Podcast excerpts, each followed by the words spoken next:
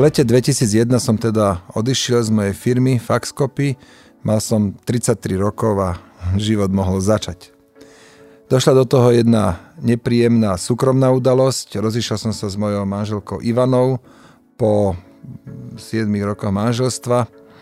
S Ivanom mám dve deti, Sašku, ktorá sa narodila v máji 94 a Filipa, ktorý sa narodil v oktobri 95.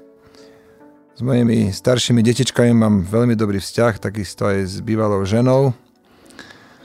No a v konečnom dôsledku ale to prispelo k tomu, že som si ešte viac mohol toto prvé 10 ročie tohto tisícročia užiť, lebo bol som doslova voľný ako vtáča.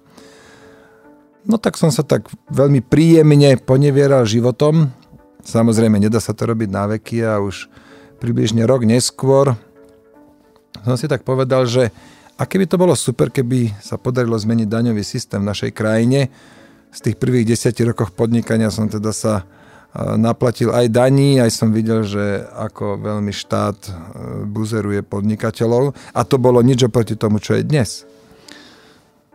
No tak som začal vážnejšie študovať náš daňový systém a do toho celkom dobre došlo vhod, že už v 98. roku som začal študovať ekonómiu, národohospodárska fakulta a okolo roku 2002 som sa už, môžem povedať, že veľmi solidne vyznal v našom daňovom systéme. No tak som oslovil po voľbách, ktorí sme mali voľby v, v septembri ešte, sa mi zdá, No a niekedy v novembri som oslovil vtedajšieho ministra financí Ivana Mikloša, že chcel by som mu robiť poradcu, že mám veľmi dobrú a jasnú predstavu, ako by mohol náš daňový systém vyzerať. No tak Ivan Mikloš sa na toto nechal nahovoriť a od nejakého 6. decembra som bol, od Mikuláša som bol jeho poradcom pre daňový systém. Začali sme sa stretávať. No a že to sa volalo kolegium ministra a ja som teda pracoval na, to, na tej koncepcii rovnej dani, ale Ivan Miklo stále vajatal, on nebol rozhodnutý, že to má byť rovná daň, on tam špekuloval kadejaké, že, že iba tri pásma, progresia a podobne, ešte bolo vidieť, ako je napáchnutý tou Brigitou Šmegnerovou. Ale nakoniec, musím teda povedať, sa rozhodol, že OK, ideme do rovnej dani, to mohlo byť tak vo februári 2003, a dovtedy Ivan Mikloš vždy vravel, že keď sa raz rozhodne, bude potom za rovnú daň bojovať ako lev a toto slovo dodržal. No tak ten 2003 rok bolo teda kopec roboty. Mal som taký maličký štvorčlenný tím. Bol tam Bráňo Ďurajka, ktorý bol vtedy generálny riaditeľ sekcie daní a clá. Peter Papane, ktorý byl hovorcu. Potom ešte e, Katarína Štefaničková, ktorá už priamo ako riaditeľka odboru mala na starosti znenia zákonov. No a ja som tam nejak lietal medzi nimi. A táto robota sa vyplatila, preto lebo 28.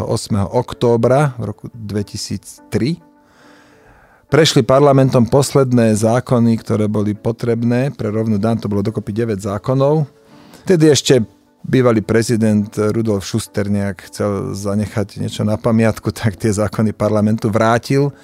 Avšak 5. decembra alebo 4. decembra 2003 parlament prelomil prezidentov veto a tieto zákony definitívne schválil.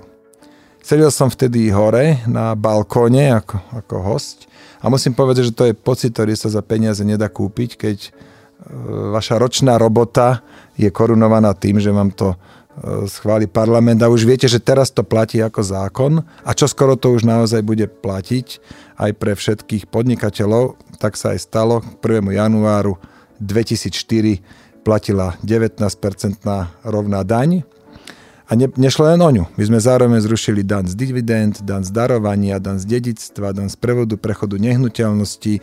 Zrušili sme približne 100 rôznych výnimiek, e, neviem koľko daňových pasiem špeciálnych daňových režimov a samostatných daňových sadzieb. Čiže veľká vec, zo Slovenska sa stal tiger Európy, možno že do roka, do dvoch.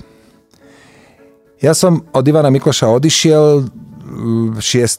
decembra 2003, teda deň potom, ako tie zákony v parlamente prešli, bola táto moja misia splnená a dal som výpoveď. Potom som sa zase tak veľmi príjemne ponevieral e, životom, ale už pár mesiacov neskôr, v máji 2004, som začal šefovať bratislavským smetiarom. Moja mama vždy hovorila, že keď sa nebudem dobre učiť, skončím medzi smetiarmi, tak sa aj stalo. A rok aj ty štvrte sme spolu s mojím kolegom z Faxcopy, Romanom Achimským, dávali túto firmu dohromady. Bolo tam hodne čo robiť, samozrejme, e, ako všade inde sa teda hodne krádlo Zisk išiel z nejakých 4 miliónov korún hore na, na asi 100 a plus ešte ďalších 40 miliónov sa podarilo ušetriť mestu, čo nám o to menej museli platiť. Konečne nabehla spalovňa, Olo vysporiadalo svoje pozdĺžnosti voči mestu, ktoré vznikli pri e, investícii do spalovňa a tak ďalej.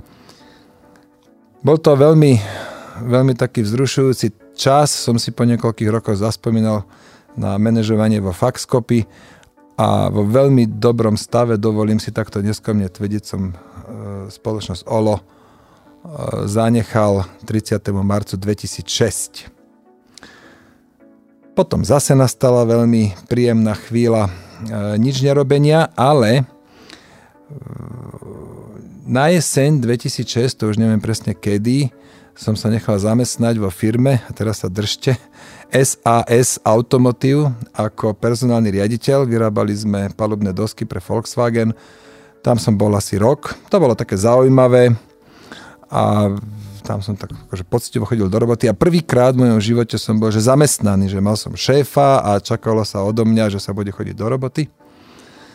No a tu niekedy som sa začal tak politicky angažovať, vtedy som zvažoval, že či vstúpim do SDKU, alebo ešte nejaká iná strana tam bola ako alternatíva, alebo či si založím vlastnú stranu. Každopádne bolo toho veľa. Z SAS Automotive som odišiel niekedy okolo roku 2007 možno. A pamätám si presne na ten deň 21.